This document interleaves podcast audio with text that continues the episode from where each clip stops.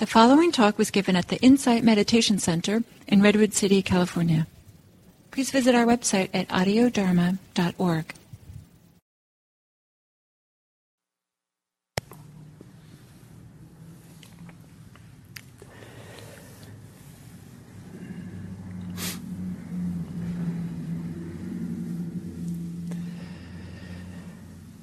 So, hello on this Monday morning here in California. And uh, happy to be back. I was um, teaching a retreat at our Insight Retreat Center this last week with uh, Bruni, Bruni Davila. Wonderful retreat. And um, and I'm happy to be back here at IMC. I'm beginning to feel here at IMC and IRC a kind of coming to life again more fully from, um, you know, uh, that's kind of gone hibernated or during the pandemic. And it's quite lovely to feel the, the energy coming back and the people coming back. And it, uh, here at IMC, maybe from, in my mind, a little bit rep- is represented by um, we're starting up offering day-long retreats here in person uh, on Saturdays. And uh, this coming Saturday, the wonderful teacher I just talked with, Bruni, Bruni Davila, uh, will be teaching um, one of the first day-longs here, I think from 9 to 4.30. So if anyone lives locally and would like to come uh, and meditate for a day in community, uh, that's a wonderful opportunity.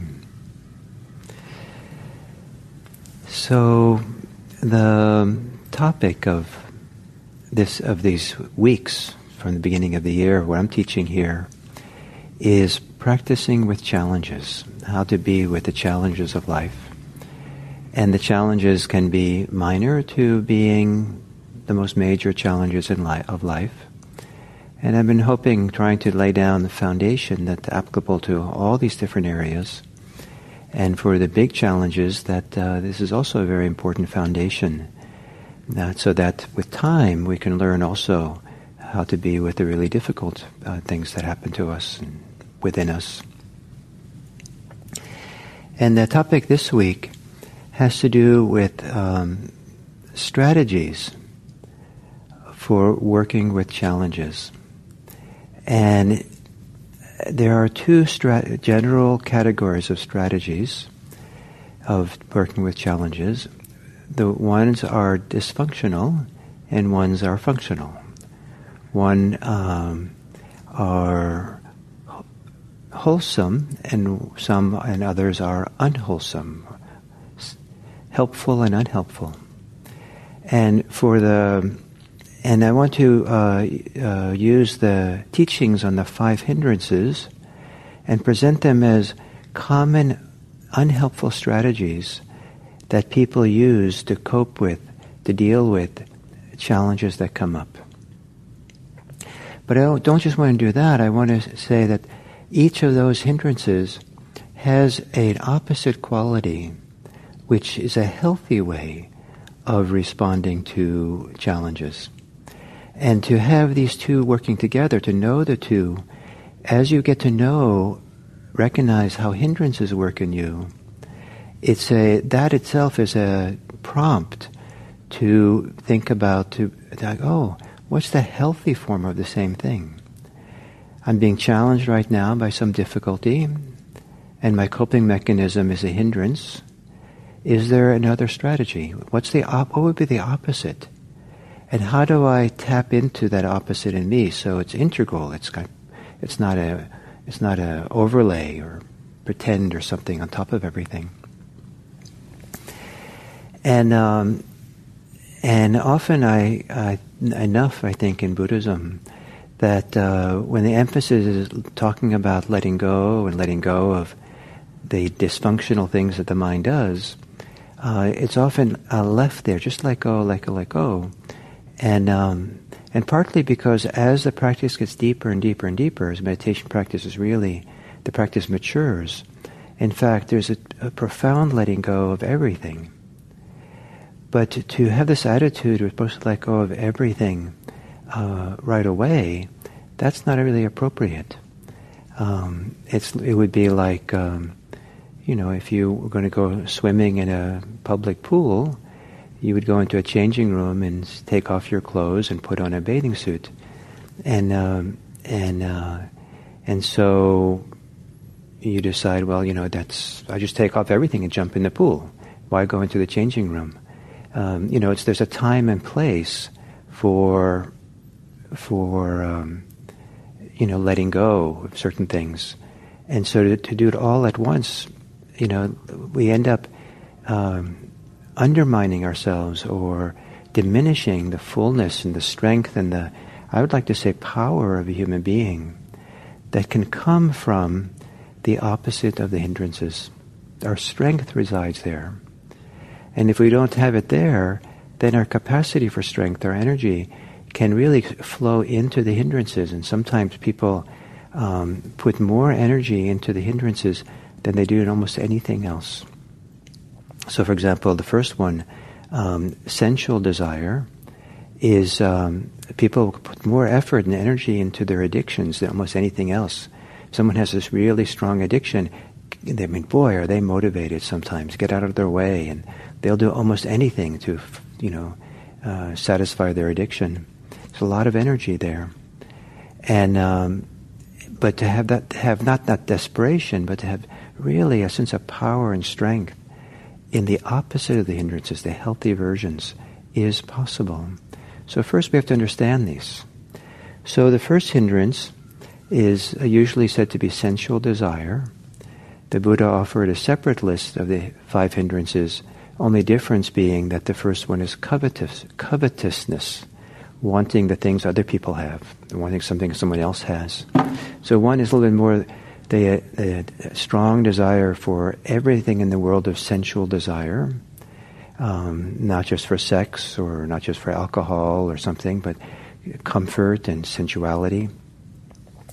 And uh, in the Buddhist analysis of human beings, this is one of the fundamental characteristics of hum- human life is uh, is uh, sensual desire, and um, and uh, sometimes the acquisitiveness sometimes has very deep uh, roots inside of us in the desire to survive, to to manage in this life of ours. So you know, it's uh, these things can have deep roots in us, but the there's a lot of uh, dysfunctionality in sensual desire and acquisitiveness. One of the things it does, it um, it kind of uh, uh, uh creates a very strong uh, separation or shutting down or diminishment of our full connection to others and to the world. Uh, our connection to the world and to others is through the lens of fulfilling that desire. And some people will even uh, confuse love with a strong desire to fulfill, strong, strong desire to fulfill their sensual wishes. That person can provide me with that wonderful sensual possibility, and uh, and so there's a strong kind of drive um, that uh, is you know fills our being, fills our heart, a deep, deep kind of yearning and wanting and it can be confused with love. It can be seen as a kind of love, but it happens to be that it's probably more has to do with sensual desire than than what I think would be a heartfelt love. And um, so, a lot of what a lot of mindfulness practice has to do, with, or say differently, a founda- foundational aspect of mindfulness practice is to really become an expert really become attuned and skillful in recognizing the hindrances and working with them. So recognizing all the different f- flavors and colors and shapes of sensual desires that arise all the time. Not to reject sensual pleasure, which has a place in life. It's maybe an important place in life at times. But it's the, the drive, the addiction, the, the way in which get, we get preoccupied and kind of lose ourselves in this world of sensual desire that makes it a hindrance. And so when we have strong, uh, str- uh, strong challenges in our life, some people uh, try to cope with it by getting something else, escaping into the world of sensual desire, uh, or uh, fantasizing about sensual desire, um, soothing themselves in a sensual way as a compensation for the challenge they're in. That could be useful at times, but uh, as a hindrance, it's not useful when it's so strong. On the other end of what's healthy and functional, there are profound desires inside of us, capacity for desire, capacity for wanting something that arises out of our, our kind of heartfelt desire that opens us, desires that open and connect us here to this moment rather than narrow us and close us down. One that kind of, if anything, frees us from addiction rather than submerges us with addiction. And we often don't get this message in Buddhism because of the strong idea that many people have that you're supposed to let go of all desire. Sometimes people even think that all desire is wrong. Um, the Buddha did not say that. There's certain kinds of desire which produce suffering, but there are also desire, dharmic desires, desires that connect to the dharmic path, the desire to be free, the desire to be present. Compassion has desire in it. Care has a desire in it, caring for someone. And then, so where does, so when we're challenged by life, challenged by things, to take the time to pause, having the faith that inside us, deep inside, there is a place of healthy desire, healthy wishes for, for well-being, for ourselves, for others, for uh, welfare and goodness, and to be present, to be part of a healing process, to be part of a transformational process towards for ourselves and the world to be a better place. And if we could take the time when we have big challenges to, and especially if we're caught in the hindrances, to see if we can shift gears, to take a deep breath, try to find this deeper place where we have these healthy desires, and know that's a place of healthy desires. Know that's part of it. Not, don't diminish ourselves or pretend it's not supposed to be there. But health, uh, our desires are also the channel or the support for our personal strength, our our it's kind of a power of sorts, even if it's very gentle power. Uh, there's a kind of wonderful strength in the gentleness of the desire and the wanting, and it, it can be the fuel or the catalyst for agency, for engagement, to know what to do, not assertively, not selfishly, not um, uh, aggressively, but like water that just flows and flows around things and eventually wears all kinds of things down. Uh, we can have this give birth and give rise to and give expression to these healthy desires once we know what they are and we trust it and we know that it has an important place in our life. In Buddhism, we allow ourselves to have dharmic desires until the dharmic desires no longer have a role. And then we can let go of them because they've done their job. So, um, so you might consider this today. Spend this day reflecting and feeling and maybe talking with friends about what you know about the deepest desires you have that do not feel dysfunctional, do not feel like they're hindrances or diminish you or frustrate you or, or add more problems to your life. When we respond to challenges with hindrances, we tend to create more problems. We, when we respond to challenges by tapping into uh, finding the healthy desires, um, then we tend to be able to move towards health.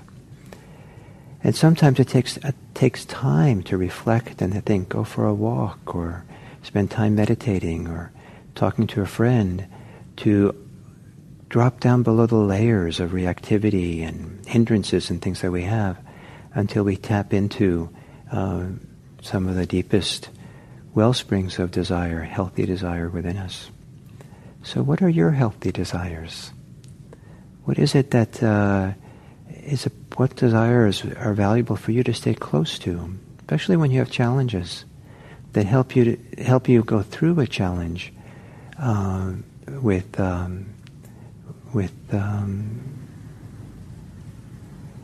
without collapsing, without being discouraged, without succumbing to compens- the compensa- compensatory uh, uh, kind of or escaping uh, that uh, the hindrances are. So thank you, and um, and uh, I trust that all of you have somewhere, maybe silently, maybe hidden for now, have within you um, beautiful desires. Thank you.